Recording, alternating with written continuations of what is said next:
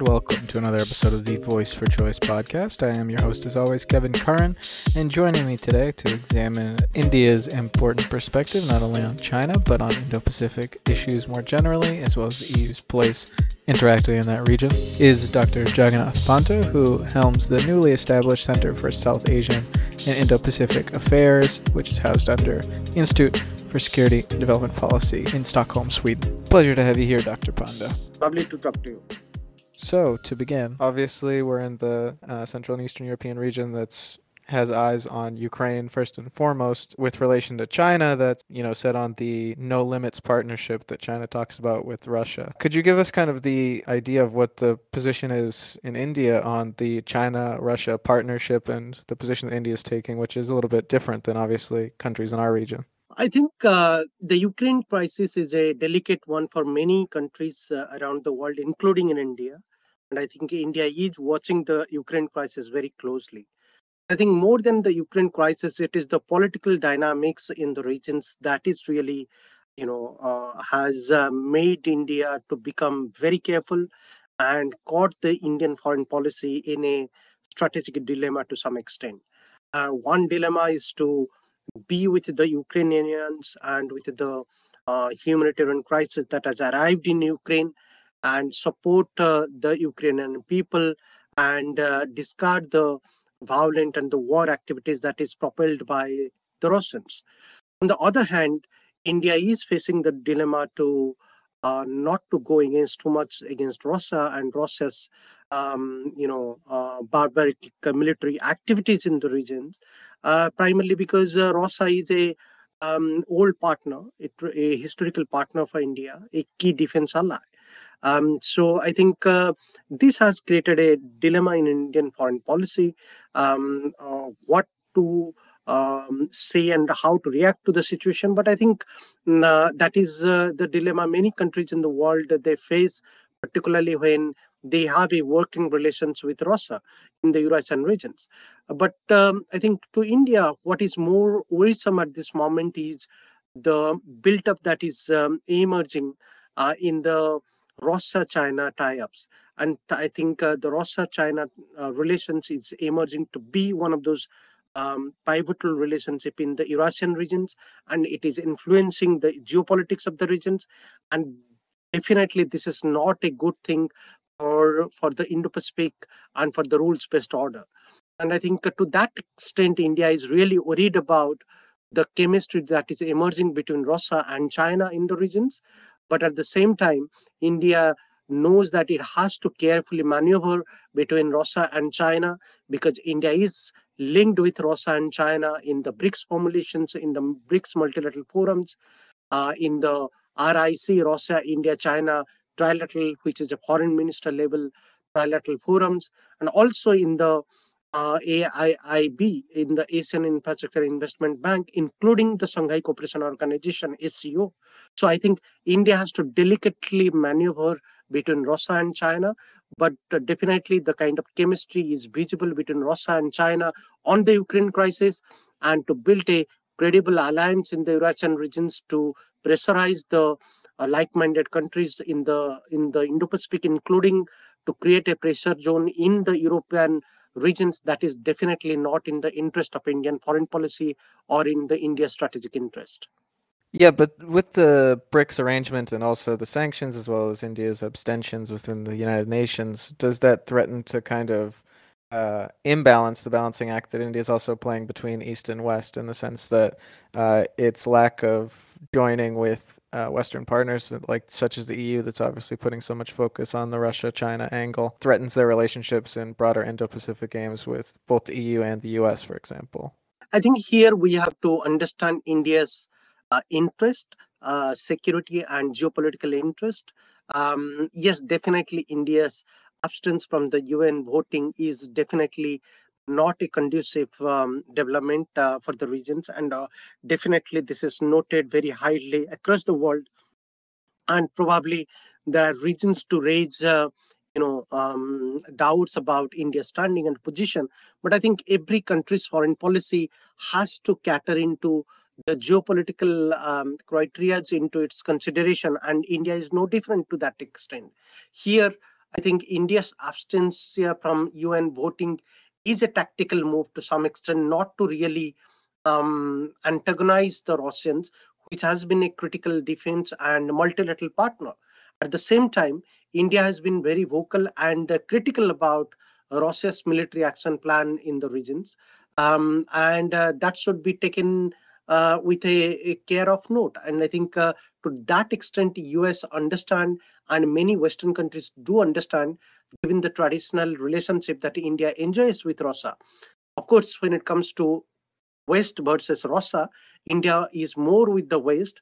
Uh, India is more more with the US, more with the European Union today um, than with the Russia. But uh, there are critical sectors where India has to really maintain a stable relationship with Russia, be it in the defense um, military procurement or the defense partnership, or be it the uh, Eurasian geopolitics where uh, Russia is a critical multilateral partner. So keeping all of this in mind, India has taken a tactical move to stay abstinent from the uh, UN voting because we know that there have been um, uh, instances uh, previously where India have been caught in the similar instances where where Russia has been quite supportive to India's position in the UN. So I think um, uh, keeping those issues in mind, India decided to abstain from the UN voting. But uh, that doesn't imply that uh, India has not been critical to the Russian position. India is quite critical, and uh, given the current government in Delhi and uh, Putin, I think there is a good chemistry between Prime Minister Modi and uh, President Putin and Russia.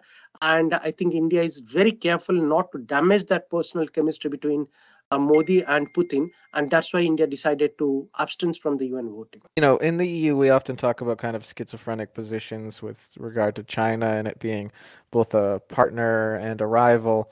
Uh, I wonder if the partnership between Russia and China, if it does escalate to military, uh, how would that impact the relationship given that India's been having significant skirmishes along the border in Ladakh, for example, with China?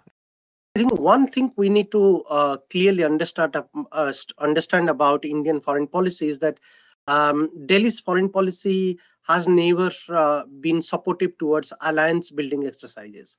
Uh, in fact, India has always been uh, keeping a distance from alliance building exercises, alliance based politics, while India has welcomed alignment based politics. That means India does draw a difference between you know alliance and alignment mode of politics the kind of chemistry india shares with russia and with china in the multilateral forums that's for the um, india's national interest that is interest based and that is alignment based politics based on the geo-economic considerations um, but that doesn't imply that india endorses a kind of alliance politics that is there between uh, russia uh, and china or between US uh, and its um, Indo-Pacific partners like uh, Japan um, or South Korea or or US and Australia. And I think India has always maintained a distance from alliance politics. So to that effect, I think uh, uh, India would like to have a very cordial relations with um, both Russia and China in the Eurasian regions.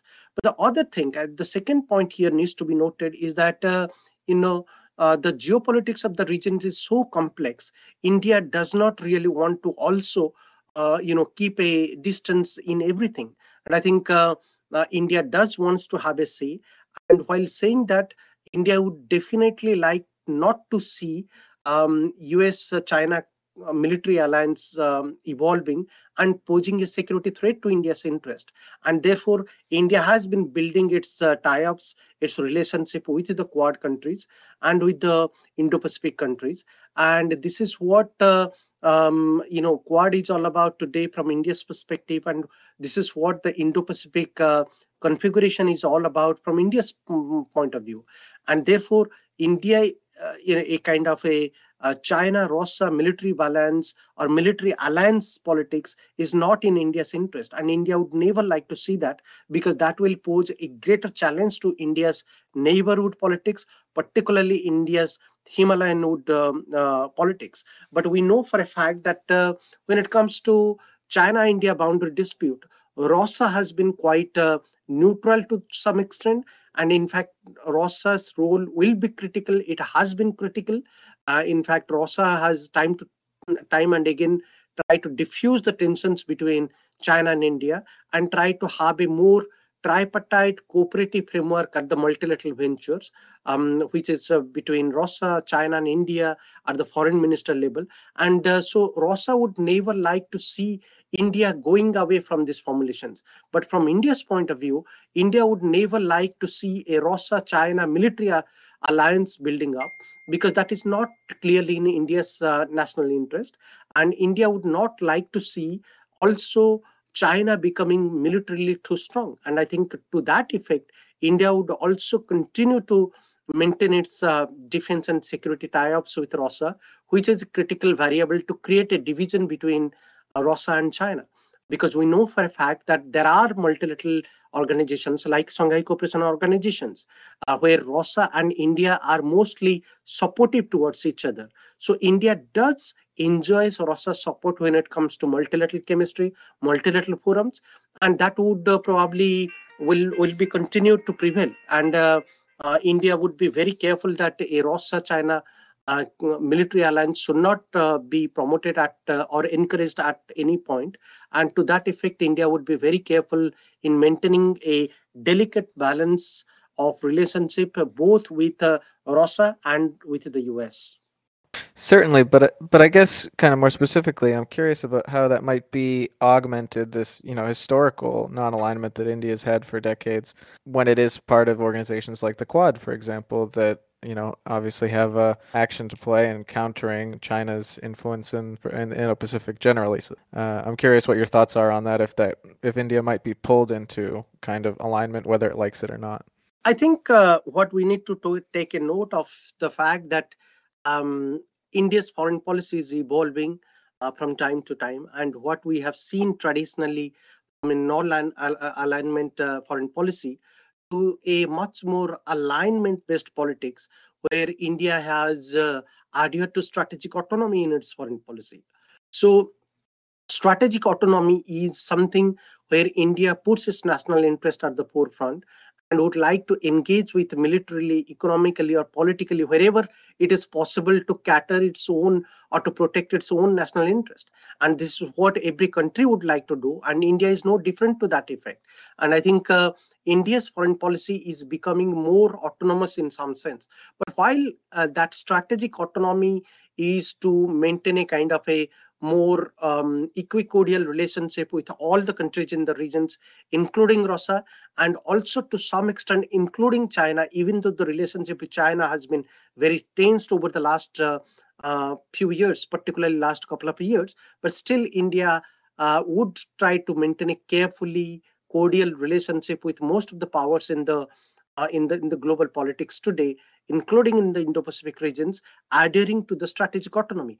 But within that strategic autonomy principle in Indian foreign policy, which has evolved from you know non-alignment to alignment-based politics to strategic autonomy, today what we see in Indian foreign policy is a kind of pointed alignment strategy. Pointed alignment strategy is to figure out those countries which are critical to India's national security interest and have a more um, alliance based agreement based or a kind of a more issue based agreement based uh, uh, alliance mode of uh, alignment politics where for example with the us with japan with australia we have a quad kind of alignment framework which is just like an alliance framework in the indo-pacific. We have with uh, australia and japan we have some uh, we, we have supply chain resilience uh, network coming up uh, for last one and a half years. And there is a tripartite formulations is evolving. Uh, this is a very much alignment framework but it adheres to the alliance politics that the indo-pacific regions today welcomes about.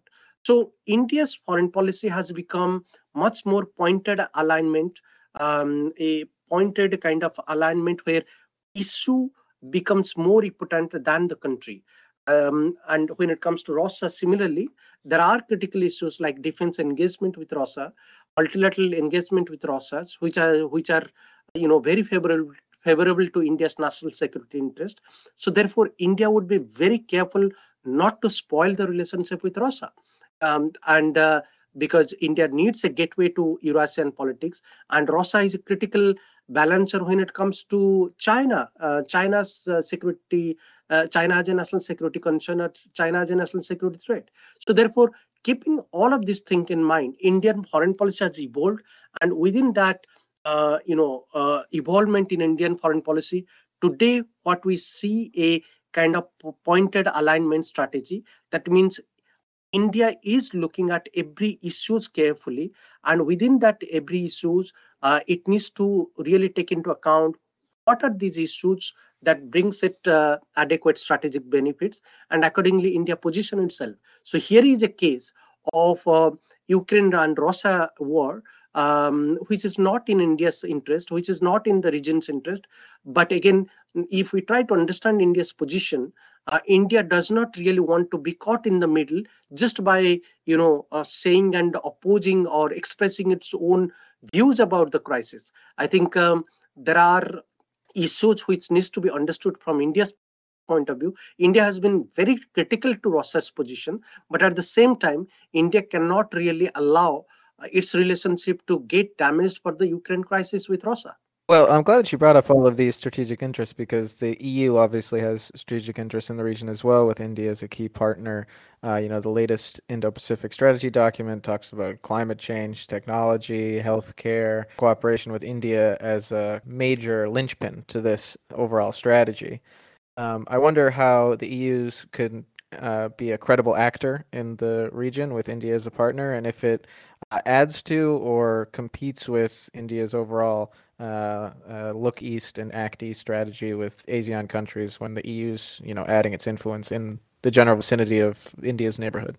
I think EU is a critical region for India's foreign policy in today's context, particularly uh, if we take into consideration the last uh, few years development, particularly three to four years development.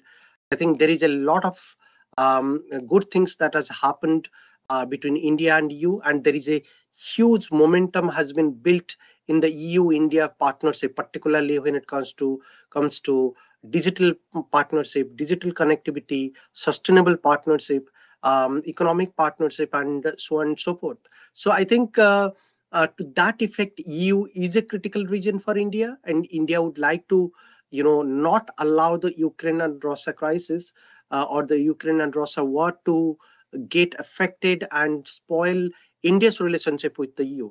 Uh, EU is a um, you know geopolitical multilateral landmass for India, and India would like to improve its own standing and position in the EU.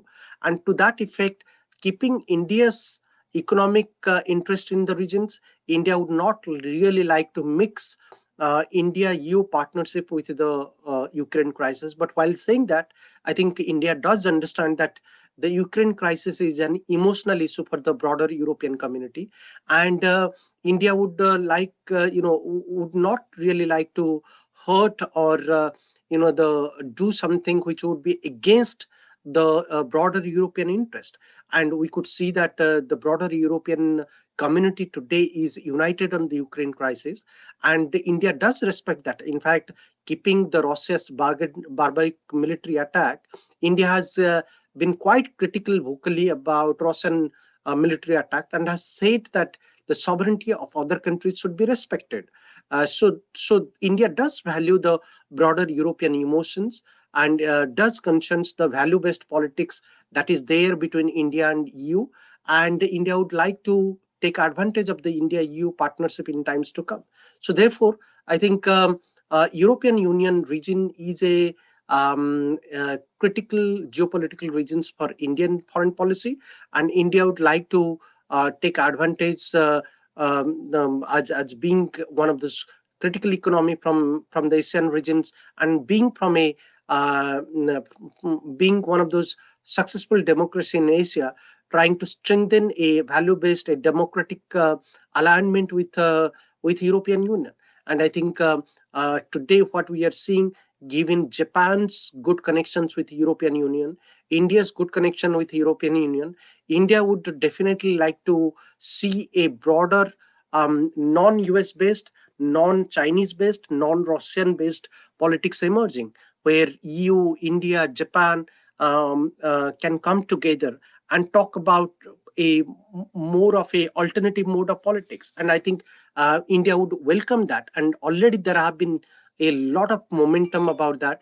For example we have today uh, india japan uh, italy trilateral uh, and there are forums um, which is being uh, talked about india eu japan on critical energy sectors uh, particularly when it comes to sweden India, Japan, there have been some momentum to discuss about, you know, about the uh, energy and the sustainable issues. So there are critical areas where European countries, mainstream European countries, or EU as a pan multilateral umbrella framework uh, is coming to cooperate with India and uh, with like-minded countries in Asia, including Japan, and that should be respected. So India is very mindful about the importance of EU in its foreign policy, not only in the bilateral context but also in the regional and global context. And I think uh, keeping those issues in mind, India would like to um, you know, strengthen its partnership EU in a number of areas and would like to make India EU partnership emerging as a comprehensive partnership in times to come.